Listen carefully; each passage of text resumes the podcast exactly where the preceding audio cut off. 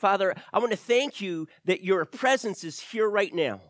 I know you live in our heart, but for some reason, Jesus, you said where two or more are gathered, there you are in their midst. And in, in a different way, in a very tangible, I believe, way, you are here, tabernacled in the praises of, our, of your people, here in our midst to move among us and, yes, move in us. By your Spirit, would you speak truth to the inner man? By your Spirit, would you open our hearts to receive it, to give us ears to hear what you would have to say to us through your word? We ask this all in Jesus' name.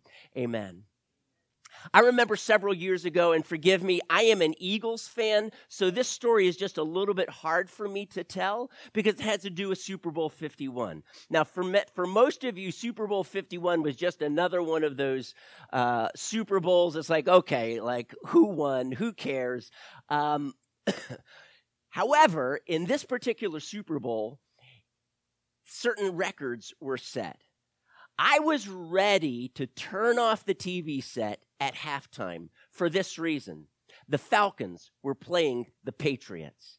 And the Falcons were considered the underdogs, but they were destroying the Patriots. The Patriots couldn't get their game together. Tom Brady could not put the ball into the hands of any of his receivers. The Patriots were completely shut down. At the beginning of the third quarter, the Falcons drove for another touchdown, making the score 28 to 3. I was ready to reach over and say, Nope, not anymore. I want to go to bed, or I want to get some good night's rest, or I want to do something different. But something happened so that the Patriots scored. Now, let me, I want to make sure I get this right 31 straight points, unanswered. It went into overtime where the Patriots ended up winning 34 to 28. Here's my question, and here's the reason why I'm doing this because it, it, it's not in my heart to praise the, the Patriots necessarily because they played the Philadelphia Eagles, and need I say more? You remember that Super Bowl. The truth is, yes, I'm a diehard Eagles fan. The truth is, I wonder at halftime when it was 21 to 3 what Bill Belichick, who's the coach of the, the, the Patriots, what his speech was to the Patriots. I wonder what he said to say, hey guys, what are you doing out there? We are an, an amazing team. We're not playing like it today, but we have the arsenal to put this team down and bury them six feet under. Where are you? Every single one of you, where are you? I am calling you to charge forward. When we go out on that field, I'm challenging you to give it your all and leave it out there on the field. Something along these lines. I wonder what Bill Belichick said to be able to inspire this team that was being absolutely crushed when you look at the statistics.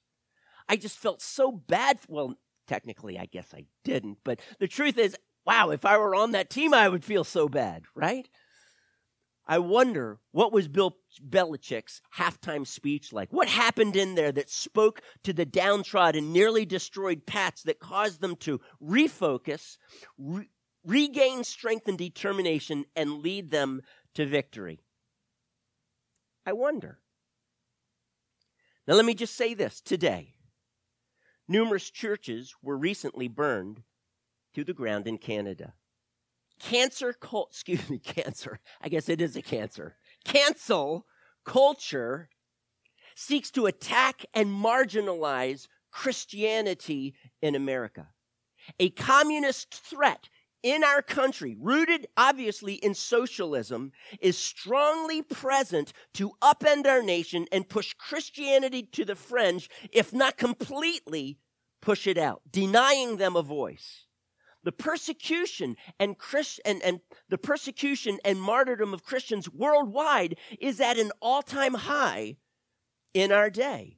Many in our day are wondering if this is a cause, if in this cosmic battle between good and evil and God and the devil, and God and good appear to be losing, why should I remain in the fight for the losing team.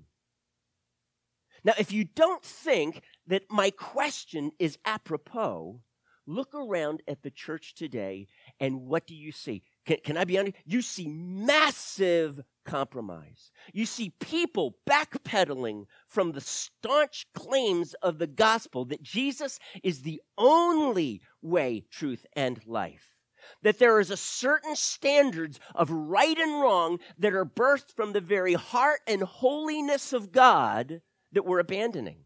Why? Because it's offensive to people.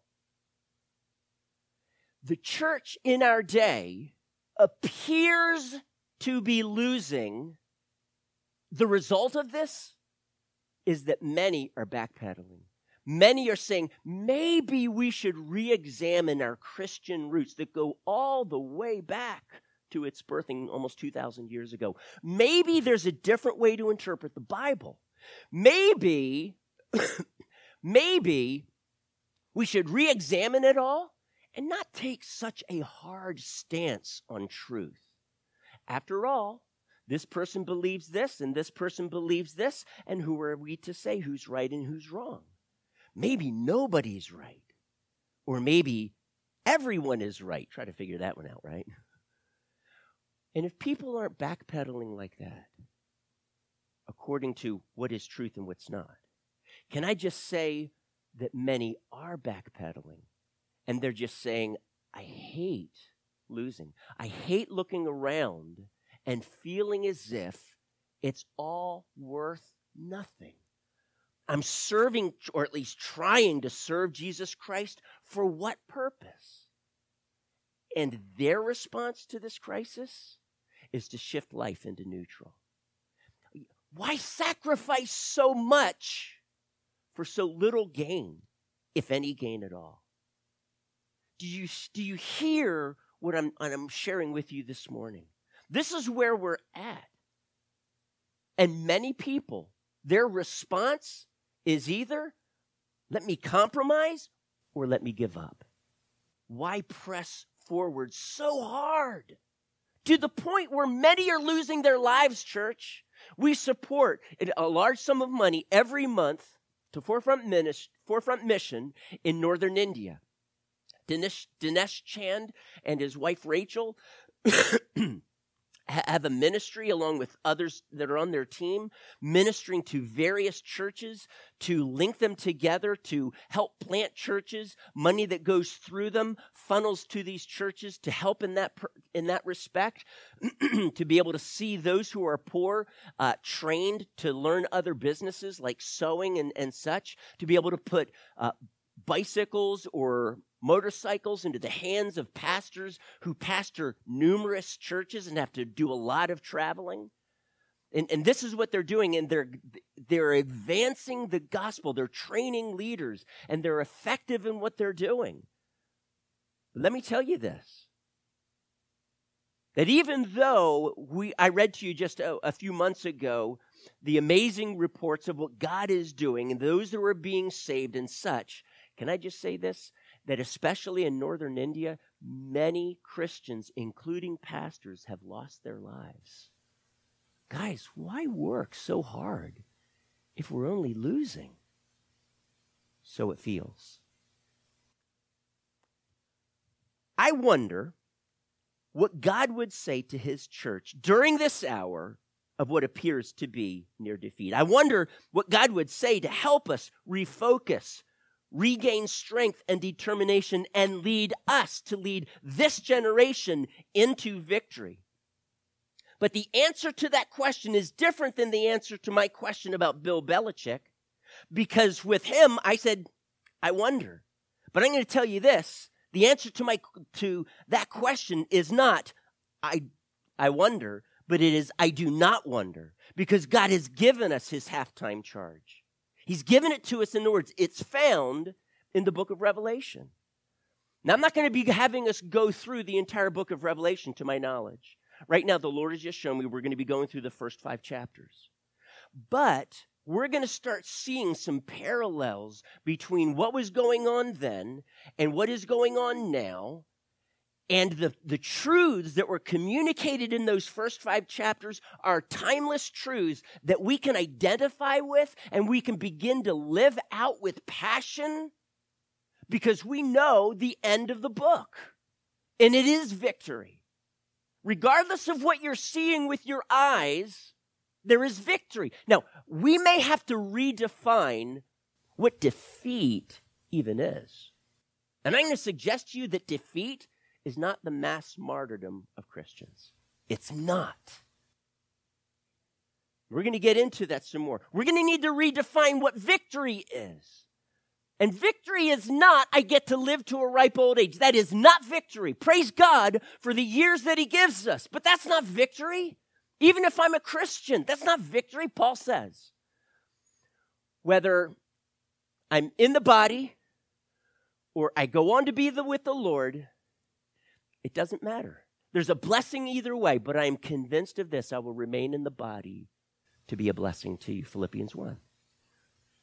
Either way, church, there is victory because it's not about how many days I live on this earth. It is about how I use those days, short or long. That alone is the victory. That alone is the victory. So, John is writing this book called The Revelation of Jesus Christ. It's not called Revelations, though there are many revealings or revelations. The first word in this book is apocalypsis, which is singular, a revelation of Jesus Christ. Now, many have suggested that he wrote it before the fall of the temple in 70 AD. There are reasons for that that fit their hermeneutic, that is, how they now seek to interpret Revelation. I can understand that. They have some good points. They would generally fall in that uh, area of interpretation called the preterist or the idealist view. But I, I don't hold to those strictly. Actually, I, there's four views. I don't hold to any of them strictly. I would be a little bit what they might call eclectic.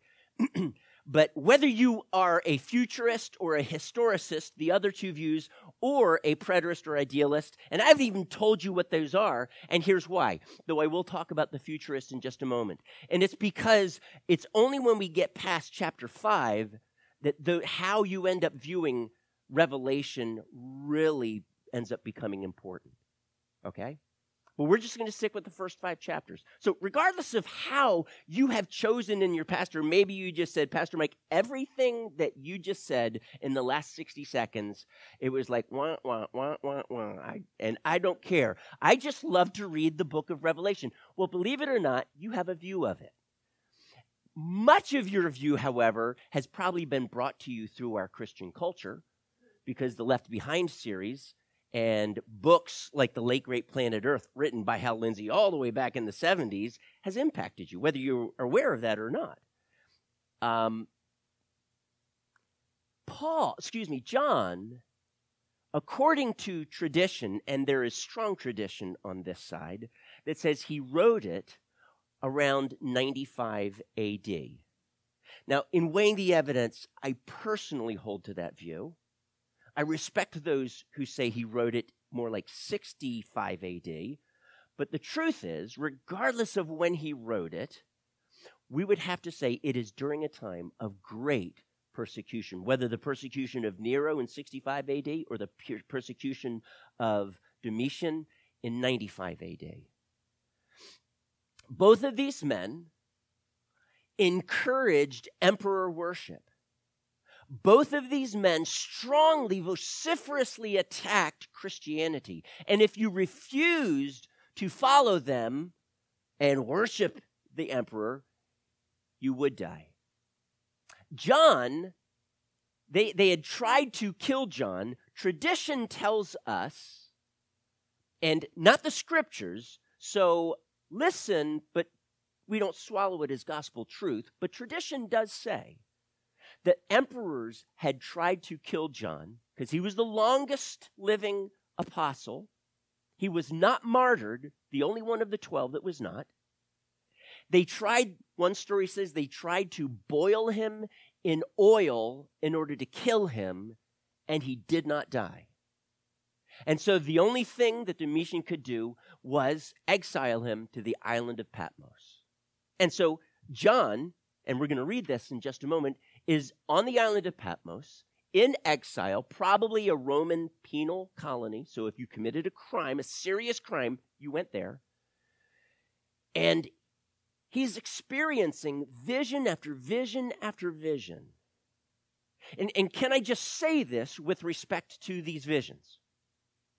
Many times they come to us, John writes it down, and he says, And I saw. Now, that's the literal translation in the Greek. Now, sometimes the NIV and other versions say, Then I saw. That, that's totally fine, but let's realize that there are two perspectives concerning chronology. Okay? Chronology is a sequence of events. There is a sequence of events in the visions themselves. Some have sought to say that John was seeing a, a chronological sequence from beginning of revelation to the end chronological sequence of these visions. Can i suggest to you that that is an unfair perspective of revelation?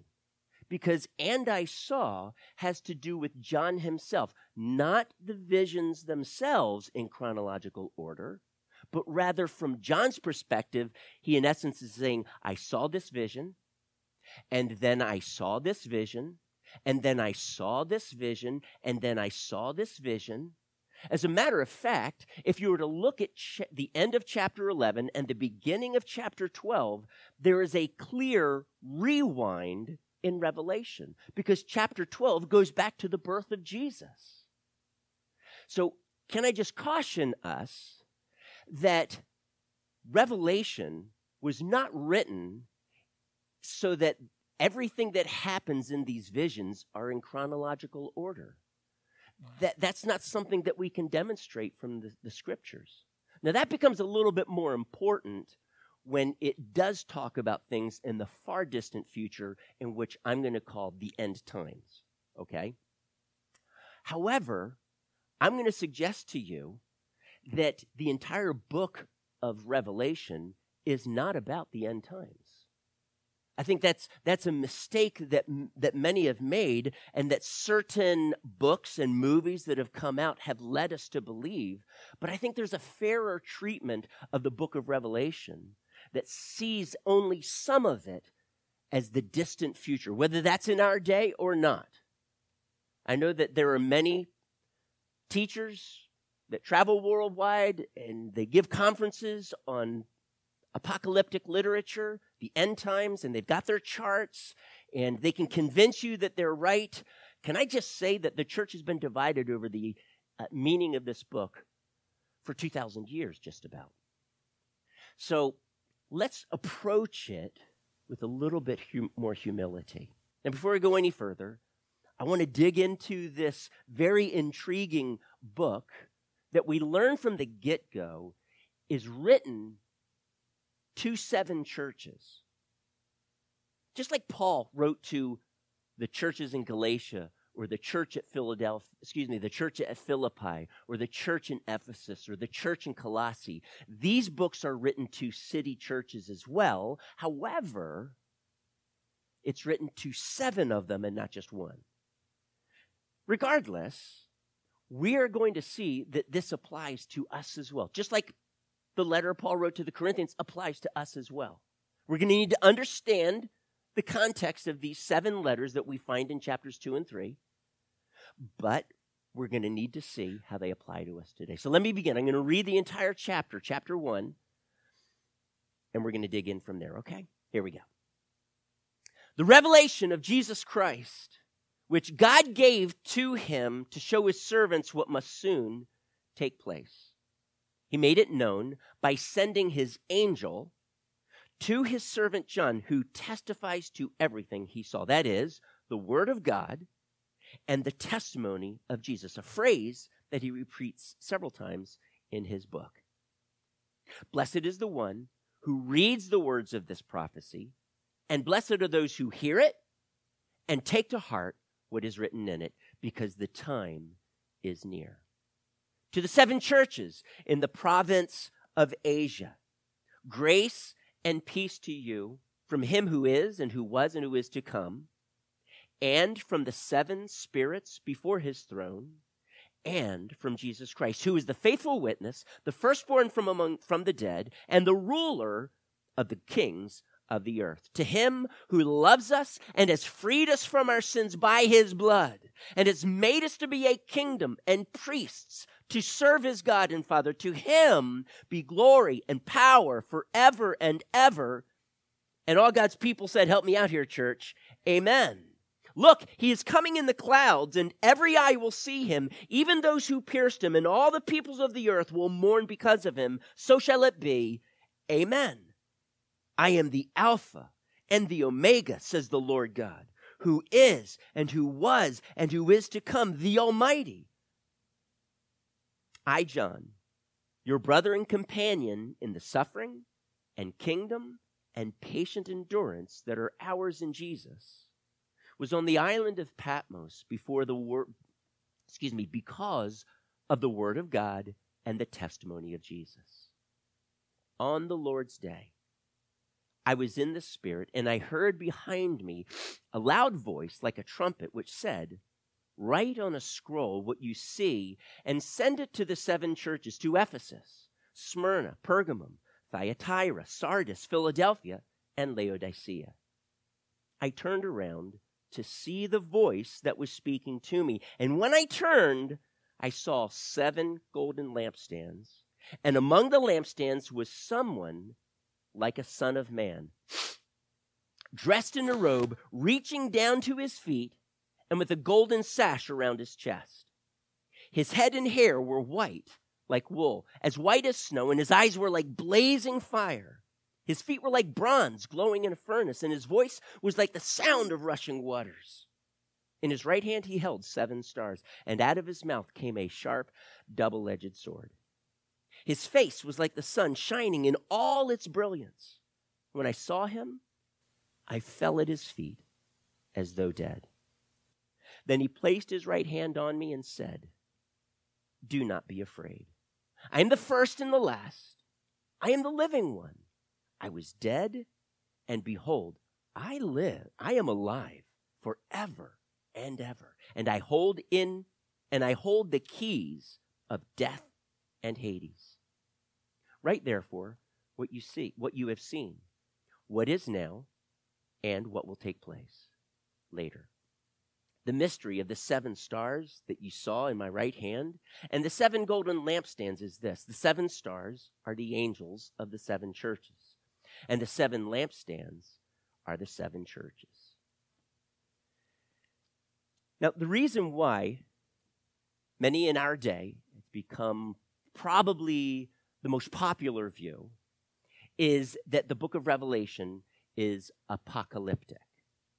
Now, the reason why they call it apocalyptic is because the very first word in this letter is apocalypsis. We actually get our word apocalypse from this Greek word apocalypsis. However, newsflash, the word apocalypse in our English language is not the same as this Greek word. They're actually quite different the word apocalypse in our language, I mean, we've seen many apocalyptic movies, and that means these are movies that deal with the events of the end of the world or the end of our age.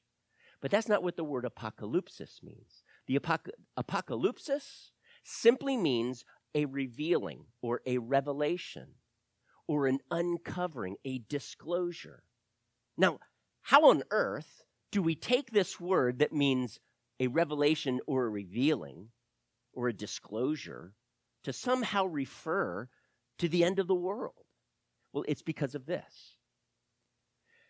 The phrase that's used here in the beginning, a revelation of Jesus Christ or a revealing of Jesus Christ, is used several times in the New Testament to talk about when Jesus comes again. Now, when you read this phrase, when Jesus Christ is revealed, such as in Second Thessalonians 2 1, the man of lawlessness, who is revealed, when Jesus Christ is revealed, he will destroy the man of lawlessness with the breath of his mouth, it says. Several times in the New Testament, this phrase is used to refer to when Jesus comes again. And so, for that reason, the, when Jesus comes at the end of the age, we have taken the word apocalypsis and we have turned it into an English word, apocalypse, which now refers to the end of the age. I'm just saying that even though it's used several ways like that in the New Testament, it's also used several ways. That is, a revelation of Jesus Christ to not talk about when Jesus comes again, but simply when, when Jesus reveals himself, such as in Galatians 1:12. In Galatians 1:12, let me just find where I am in all of this. Galatians 1:12 it says, Paul referring to how he is an apostle because the gospel has been revealed to him, okay? He says it this way. He says, "I did not receive it from any man, nor was I taught it. Rather, I received it by exactly as Revelation 1 1 reads, a revelation of Jesus Christ. Now, that it's used this way to simply talk about how Jesus personally came to Paul. More than likely, in his three years in the Arabian desert, in which Jesus spoke to him and taught him one on one the gospel. And it's for this reason that Paul ends up writing the more letters than anyone else in the New Testament because Jesus revealed himself. And, and, and it's not just Jesus revealing things about the gospel, Jesus revealed himself to him. Jesus, because the gospel is all about Jesus. So I'm going to suggest that it would be unfair as we look now at the, the book of Revelation to say that because the word apocalypsis is used, this is an apocalyptic letter. Okay? Now, can I say this in all fairness to Revelation? There are many times in which the vision clearly refers to the end of this age and when Jesus returns. The last half of Revelation 19. I believe it refers to when Jesus comes again. He's on his white horse, etc. That's when Jesus comes back. We're going to find several times in, well, we probably won't because at this point, I, my goal is not to get into chapters 6 through 22. But if I do, and I prayed about this, if I do, I will probably look at it thematically, which simply means we would look at the beast and what that even means and how it applied to us. We would look at this concept of martyrdom. We would look at this thousand year reign of Christ. We would look at the, the harlot of Babylon and what that even is. Is that just simply something at the end of the age? I'm going to suggest, though, that it's not. So when we look at Revelation, I think it's going to be unfair to say it all just refers to the end of the age because that makes it a closed book to many of us. Because we may not be in those end times it was very relevant to the seven churches because they were going through tremendous tribulation. And we're going to look at that in just a moment. But this is an open book to us, church. It's not closed. It's not just for that generation that sees Jesus coming again, it's written for all generations. And so I, I, think we need to be fair to the book of Revelation. Not, let's not just simply place it in this category called apocalyptic literature. Some of it does refer to it, but I believe that if, if we would if, if if those who view Revelation as apocalyptic, I would say they would say this much of the book refers to the apocalypse. I would say, in all fairness, it's probably more like this or this. And that there is so much that I believe is simply not apocalyptic. All right? So, we may not get to those last chapters 6 through 22. They don't play a large deal in these first five chapters. But we're going to look at chapter 1 as an introduction. We're going to look at the seven letters, and then we're going to look at chapters 14 and 15, which is John standing in heaven, and he sees this amazing worship of the angels, of the four living creatures, of the 24 elders, and who on earth are they? And then a little bit later, he talks about the church, and we, we, we, we might look at chapter 7 where we see that, but there is just this amazing worship that takes place there. And you actually see throughout this letter, John receives several revelations, several visions, and the focus of all of this, by the way, is Jesus Christ. That's what verse 1 tells me. This all has its focus on Jesus Christ. Even though it has to do with judgments on man, it all comes back to Jesus. And then we're going to see, excuse me, that John receives these visions, and then there is a portion, sometimes half a chapter, sometimes a couple of chapters, then he's in heaven and he sees what's going on in heaven. And then he's back as if he's has an aerial view of earth, and then he's back in heaven. Back and forth like this, back and forth. Many times. It's a pattern that we see, and this is no different, in which he is caught up, he is he, he's in the spirit on the Lord's day, which is more than likely the first day of the week, though this is the only time that this phrase is ever used in the Bible, the Lord's day. It, historically, there are some who talk about the Lord's day and they say it's Sunday. Um, I would imagine that it is the first day of the week. Um, but this is John the first day of the week, the Lord's Day would refer more than likely to his resurrection, which took place on what day of the week, church? Sunday, the first day of the week. So that, that's why. But he, it's, it's more than likely a Sunday. The, this is John, he's having a vision of Jesus.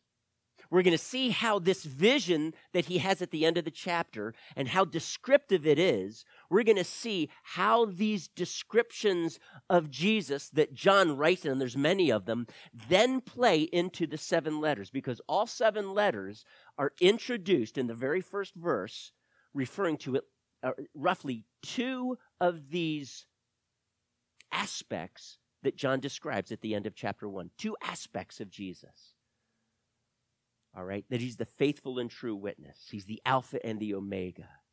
That his face shines like the sun.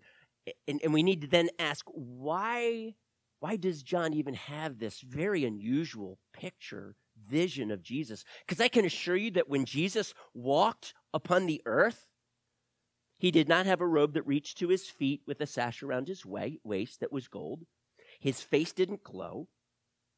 His feet weren't like shiny bronze or, or um, bronze that had been heated up in the furnace, that his eyes didn't glow like fire. I would imagine maybe red.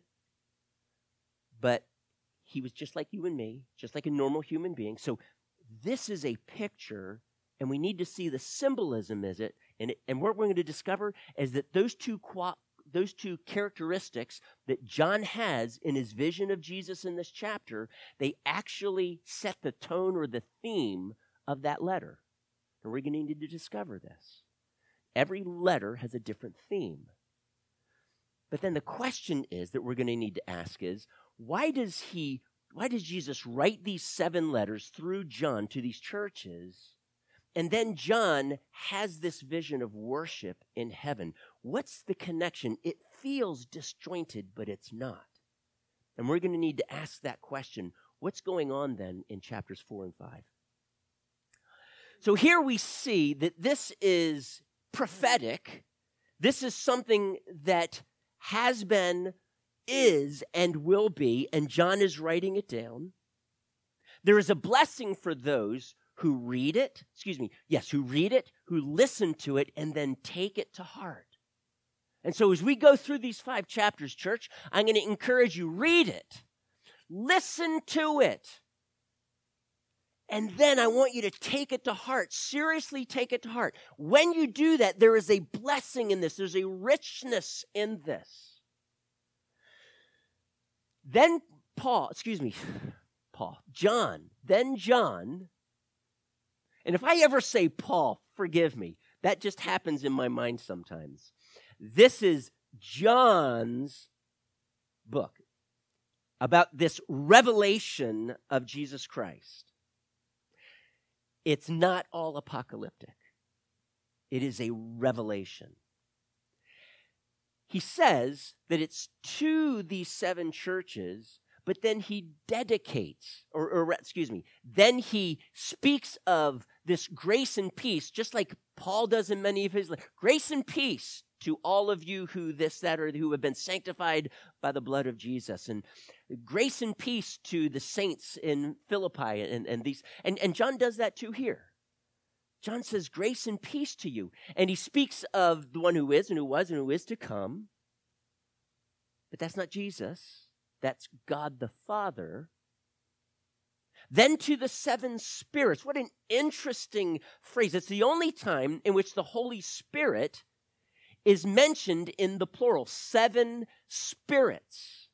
Now we know that the Holy Spirit, everywhere else in the New Testament and in the Old Testament, is singular spirit, not spirits.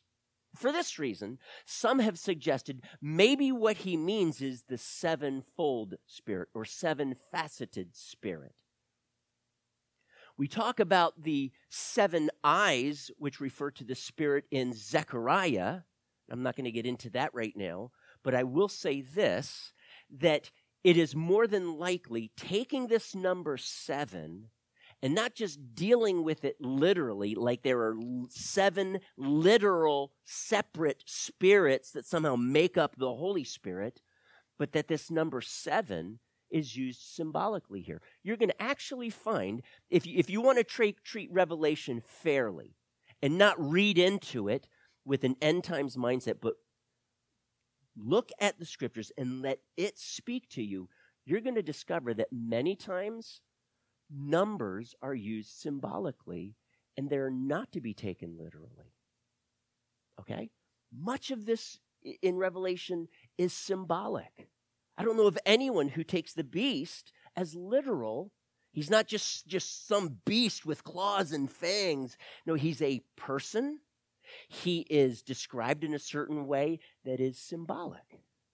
He does not literally ride on the back, excuse me, the woman does not literally ride on the back of this beast because he's not a literal animal or a literal beast. We, we may get into that sometime, we, we may not, but my focus is the first five chapters. This, the, the numbers, not all of them, I'm not saying that, but many of the numbers are symbolic. So we're going to need to really approach Revelation with a humble mindset, and I pray that I will as well as I teach from it. But this seven spirits, or sevenfold or seven faceted spirit of God, refers to his perfection, his absolute perfection, and in and of himself, he is complete. And so, God, so God had, Jesus has him see it in the number seven. So the, the third, and it's, it's unusual, it's the Father, then it's the Spirit, then it's the Son rather than the Father, the Son, and the Spirit, which is generally the, the, the, formula, if you will, when you're talking about God God the Father, the Son, and the Holy Spirit, right? When you go baptizing them in the name of the Father and of the Son and of the Holy Spirit, right? And that's kind of a formula that's used in, in the New Testament. But here, he breaks that formula, and I'm going to suggest, because number one, it's not a formula, but number two, he wants to end with the very person that this whole book is about Jesus Christ. And he goes into great detail in describing him. He says, He is the faithful witness, the firstborn from the dead, and the ruler of the kings of the earth. Now, I'm not going to get into that because you're going to, we're going to see them used late, later in the seven letters. So I'm not going to deal with them right now, but I will say this. The next section that we see here is now a dedication. This book is dedicated and is about Jesus Christ. To him. Do you see that in verse eh, eh, in verse 5 to him who loves us and has freed us from our sins by his blood. The very first thing that he wants to let these seven churches know who are going through this persecution is Jesus loves you. He is so in love with you. His heart is for you. He's not against you. He hasn't kicked you to the curb. He hasn't forgotten about you. He is not so busy with all of his duties to say, oh, yeah, I forgot about Mike Curtis down there or Lauren Letter and Mickey Leonard. For, I, I, wow, I need to get back to these jobs too. And it's not like he's up there spinning so many plates that some of them start crashing to the floor. That's not Jesus. He loves you. He sees your persecution. He sees the tribulation and the difficulties that you are going through. And right now, to begin the letter, he, John feels he needs to describe this Jesus that he's having a revelation. He loves you. That everything flows from this. Even the trials that you are going through and how you're going through them. This is, this is Jesus saying to them, I love you. I've not abandoned you. I have such good purposes for you, even if, just like Antipas that we're going to look at in a few weeks, dies from martyrdom. Jesus loved him. And my pastor's heart would say Jesus even wept for him. But Jesus loves him even as he loves every single that's the very first truth john wants to communicate to these seven churches and to us. Regardless of what happens regardless of these bowls and, of wrath and the seals that are opened jesus loves you. It can feel sometimes like that's not the truth but he wants to just start a bedrock truth. Jesus he loves you. Look at the next phrase who freed you or has freed us from our sins by his blood. Now, we just sang a song that talked about the very fact that we have been forgiven by the blood of Jesus. And this is a bedrock, solid truth, church. But Jesus' death on the cross, his blood that was spilled for me, is more than just the fact that now my sins are forgiven. That, that don't misunderstand me. That is a truth that I'm not wanting to push aside or crowd out. But there is more to the truth of the cross than just simply my sins are forgiven by the blood of Jesus. But by that blood, He rescued me. He has come to free me from those that sin. He didn't just come to wave a magic, at last, now all of your sins are forgiven. No matter what you do, no matter how you live, there's grace and you're just forgiven. There's truth, though, in what I'm saying. I'm not trying to be sarcastic. It, there's more to it. The blood of Jesus purchased us. The blood of Jesus didn't just forgive us of our sins, the blood of Jesus canceled the power of sin and its mastery over us so that now we are free. The chains have fallen. It's up to you. You need to make this decision. Relying and being empowered, relying upon and being empowered by His grace to walk out of the prison cell. It's too many times people wander back into the prison cells. They even slap themselves on the wrists with their chains. I would venture to say, to make the analogy or illustration here more solid theologically, those chains do not lock because we have been freed from them. Then why act as a slave? Why act as a prisoner? Now, understand the significance of this phrase. People are becoming discouraged. You're going to find this in, in all but one of the, the letters, as I'm recalling correctly, that they are compromising in some way. They're doing, some of them are doing so well, but there is compromise. And they are going back to sins. Some of them giving up. Some of them just saying, ah, It is so hard to fight the world, I'll just join them. And he's saying, No, you were, the blood of Jesus didn't come to just forgive you, but to set you free. So walk in that freedom. So even though he doesn't say it like I'm saying it now, he is certainly implying it. Listen, not only does he love you, but his blood was spilled to free you, break the chains to free you from those sins. Not just wash them away, but free you from its stranglehold and the very fact that it wants to squeeze the very life of God out of you. That's, that's the nature of sin. It is no longer a master. The next thing that he says here is that he has made us to be a kingdom and priests to serve his God and Father. To him be glory and power forever and ever. Amen. Now, I believe that the, the word to be that you just heard me read is not technically in the Greek, and it is supplied. And I'm just going to let you know that that is fair to do because sometimes the Greek does not supply the, the, the word to be in a verse. You have to do it. But it does not, it's not properly understood this way that he has made a kingdom for us. Because then we would have to say that he has made priests for us. That doesn't make any sense.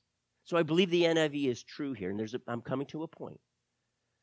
He has made us to be a kingdom. He didn't just make a kingdom for us, He made us to be a kingdom and to be priests. We see this repeated in chapter 5, in which he says this.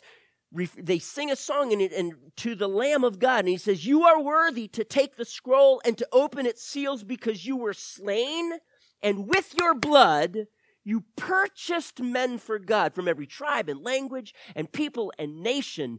You, Jesus, by his blood, you made them to be a kingdom and priests to serve our God, and they will reign on earth forever and ever. Church, He has called you to be a kingdom. Now, I'm going to take only a moment here. Most people, when theologians, when they talk about the kingdom, make a distinguishing point here that the kingdom of God is not the church. They base that on numerous scriptures, not the least of which is when in Matthew 13, Jesus gives a parable of the weeds, excuse me, the wheat and the, the weeds, or the darnel, that look like wheat until the head's open. That's, that's a, a weed called darnel. That's the actual Greek word that's used in there. It's a specific type of weed. He refers to the seed that's planted in that field when he gives the interpretation of the parable, that th- those seeds are the sons of the kingdom. So let me just say from the get go that when we're talking about the kingdom of God, it is fair to say that from one perspective, we are simply servants in the kingdom. That's fair to say. But Jesus also said, and I don't want to lose you here, but Jesus also said the kingdom of God is in you. And when you start wrapping your mind, okay, so I'm, I'm not only in the kingdom, but the, the, the kingdom is in me? Yes. And so, because of that, I would tell you, John is saying here, you are that kingdom. I'm not just a subject or a member of the kingdom, but from another perspective, I am that kingdom. As we together link arm in arm as his church, we are a kingdom. Now, the significance of this is that if, if, if, the kingdom loses ground, the subjects can back away, and granted, the enemy takes more land. And when he encroaches upon the remainder of that kingdom, we can back up and surrender more land to him. But you see, John needs, he's trying to communicate something. You know, the enemy is not just attacking like America, he's attacking the Christians in America. He's, we're not just surrendering land to him, we're surrendering our souls to him. This is a battle for our souls because the kingdom of God, should it be encroached upon, the kingdom of God is in us. It is the rule and the reign of Jesus Christ, not just among us, but in us. So, this is about your heart being not just a servant of the kingdom, but the kingdom. He has made you a kingdom. Now, I just spoke to you about the negative side. When the kingdom now advances, we see the kingdom of God birthed in hearts. And the kingdom of God, it's not just some realm with a ruler, but the kingdom of God is you and me. And it's now that sinner who has repented and the Spirit of God now lives in them. They are now fixed and fitted in to that kingdom. They are the kingdom. Paul, excuse me, John, John. I'm, I'm going to go home and I'm going to say this like a hundred times. John, John, Revelation, John, John, John. John is wanting to communicate to those who are on the edge of compromise. Guys, this Jesus that I'm having a revelation of, he loves you. His blood was spilled to forgive you, but to free you because he wanted to do something. He is making you his kingdom. Does that seem a little odd? Let me just also say you are the New Jerusalem as well, coming out of heaven from God. It's not just a city separate from us. We, we could get into that a little bit later. I've done that at other times. Um, but you are that city. You are that kingdom. Because God's kingdom is not just land or a realm, it is you and me. And we are fighting in this battle, and it is about your heart. And are you going to give up? Are you just going to capitulate and surrender? Or are you going to fight? And this whole book then speaks to this point. John is how, Jesus, how can I encourage them to continue this fight, even if it means they die? Hmm. How do we, how does he do this? And he, he does it as just in the very beginning of this book with these very simple concepts. I, I, am looking at the time here and I, do need to, to move on. But he then goes, he launches into this diatribe, this, this picture of Jesus. And it, it's not only this book dedicated to him, but he sees this Jesus as the one who is coming in the clouds, and every eye will see him. And the world will mourn because they have rejected him. I see no secret rapture here, church. I see a Jesus coming triumphantly, and the world will mourn because they rejected him. I'm going to get into the Alpha and the Omega later because that's one of the keys, that's one of the descriptions in, in the letters. Get into that later. It says here in verse 12 I turned around to see the voice that was speaking to me. And when I turned, I saw seven golden lampstands. And among the lampstands was someone like a son of man. This, the seven golden lampstands, we're told at the end of this chapter, represents the seven churches. Can I suggest to you that though these were, excuse me, written to seven literal churches with literal problems that needed literal encouragement, the number seven is very purposeful. I suppose he could have chosen eight, but he chose seven to represent the expansiveness and completeness of what Jesus needed to say to these churches, to you and me. He didn't choose five or six, but seven. There is a completeness there. There is a truth that is eternal that he is wanting to communicate here, e- even in this number seven. But these are seven golden lampstands. Jesus is standing amongst them, he's not distant from them. Now, this is, of course, important because he is speaking to these churches and the trials they're going through. And in essence, he's saying, Jesus is right there where two or more are gathered. There I am in their midst. Jesus is right there in their midst. He is like a son of man. This is the phrase taken directly from Daniel chapter 7, verse 13, in which Daniel sees one like a son of man being ushered before the Ancient of Days. And all the nations and kingdoms were given to him to serve him. This is Jesus. Jesus used the phrase Son of Man, and he was accused of blasphemy because that is a phrase taken from Daniel 7. He was claiming to be that person in which all nations would worship and serve. Oh, that's blasphemy, they claimed. Well, I guess not if you're God. And so here is Jesus, like a Son of Man, taken directly from the pages of Daniel 7, verse 13 when John sees Jesus, before Jesus says anything to him, I mean, he calls while his back is turned and he turns around. But when he sees Jesus, right before Jesus says, right there in verse, um, get my glasses on here, in verse 17, do not be afraid, it says he falls down like a dead man. And I'm just going to say this. We see this happening in the book of Daniel.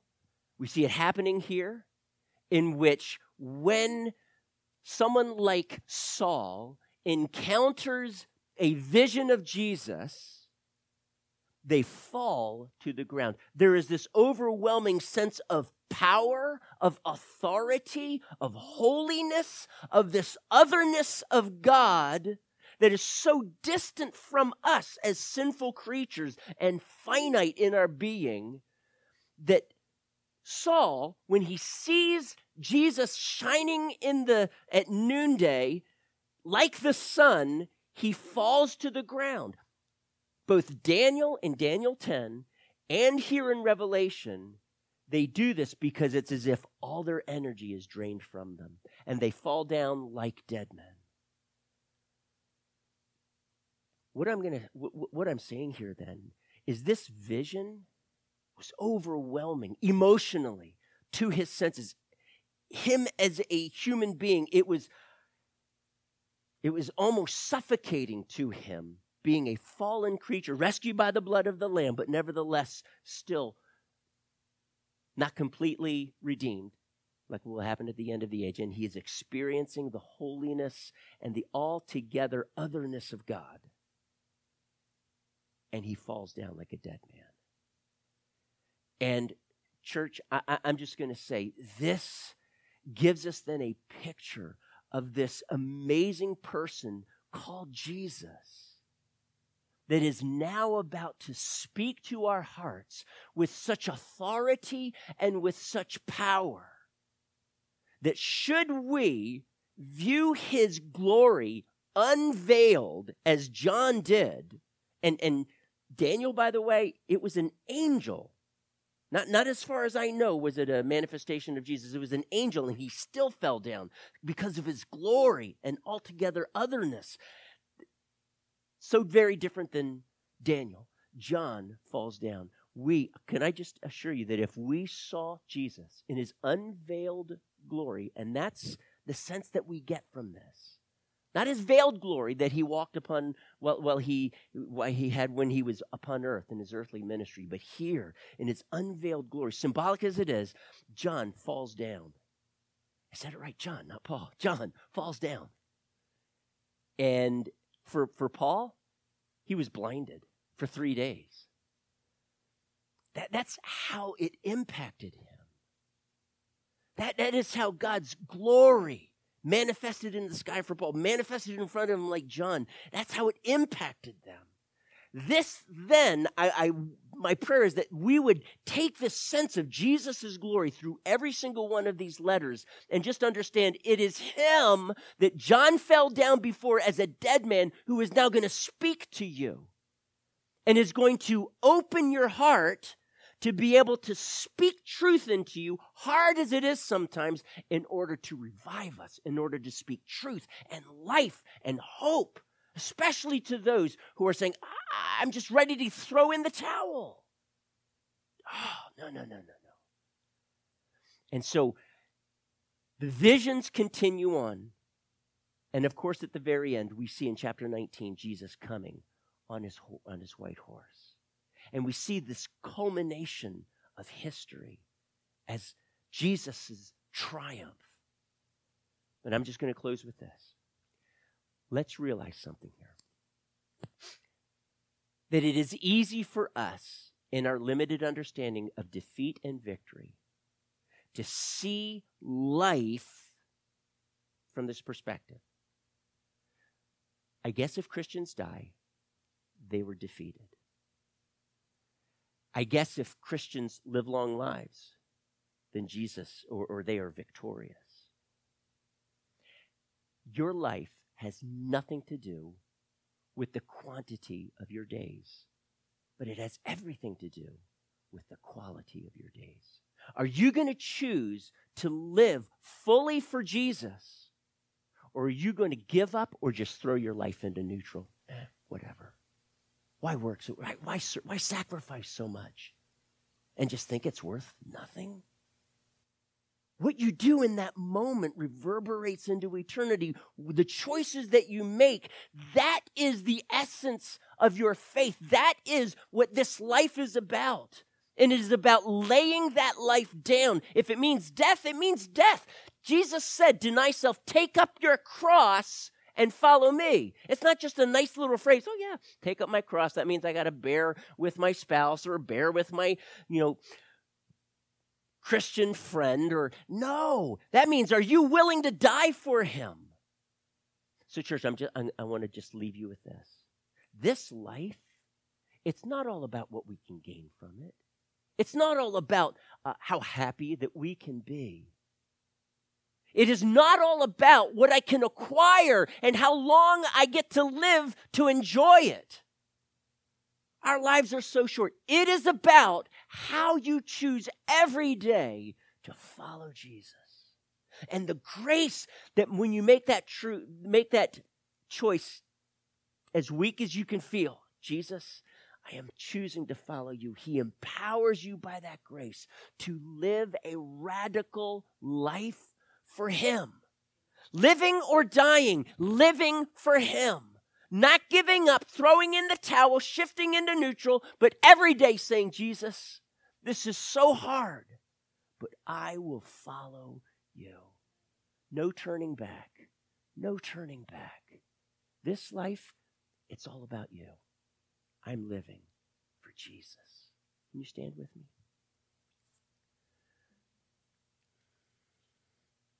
I just want us to pray right now. And today or next several Sundays that we go through these five chapters, my prayer is that the Spirit of God is going to speak to your heart in your specific situation. Today, I want to close in prayer. And I want to ask you, what is what's the Spirit of God speaking to your heart?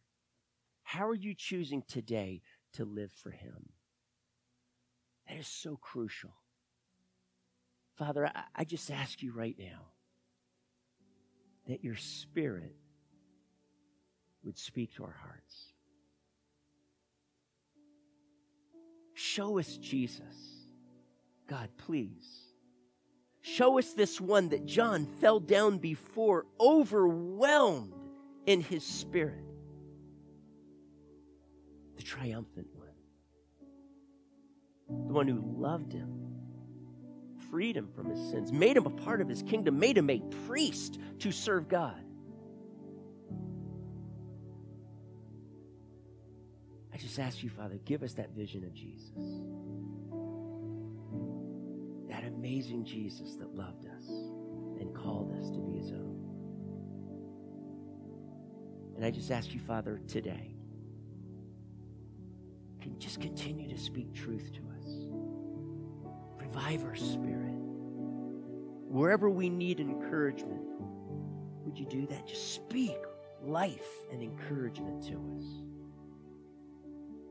We lay, again, we may, we're making a choice. We're laying our life before you. My life is completely in your hands, regardless of how hard, because it's not about me, it's about you. Thank you, God. Seal these words in our heart, Father, please. In Jesus' name I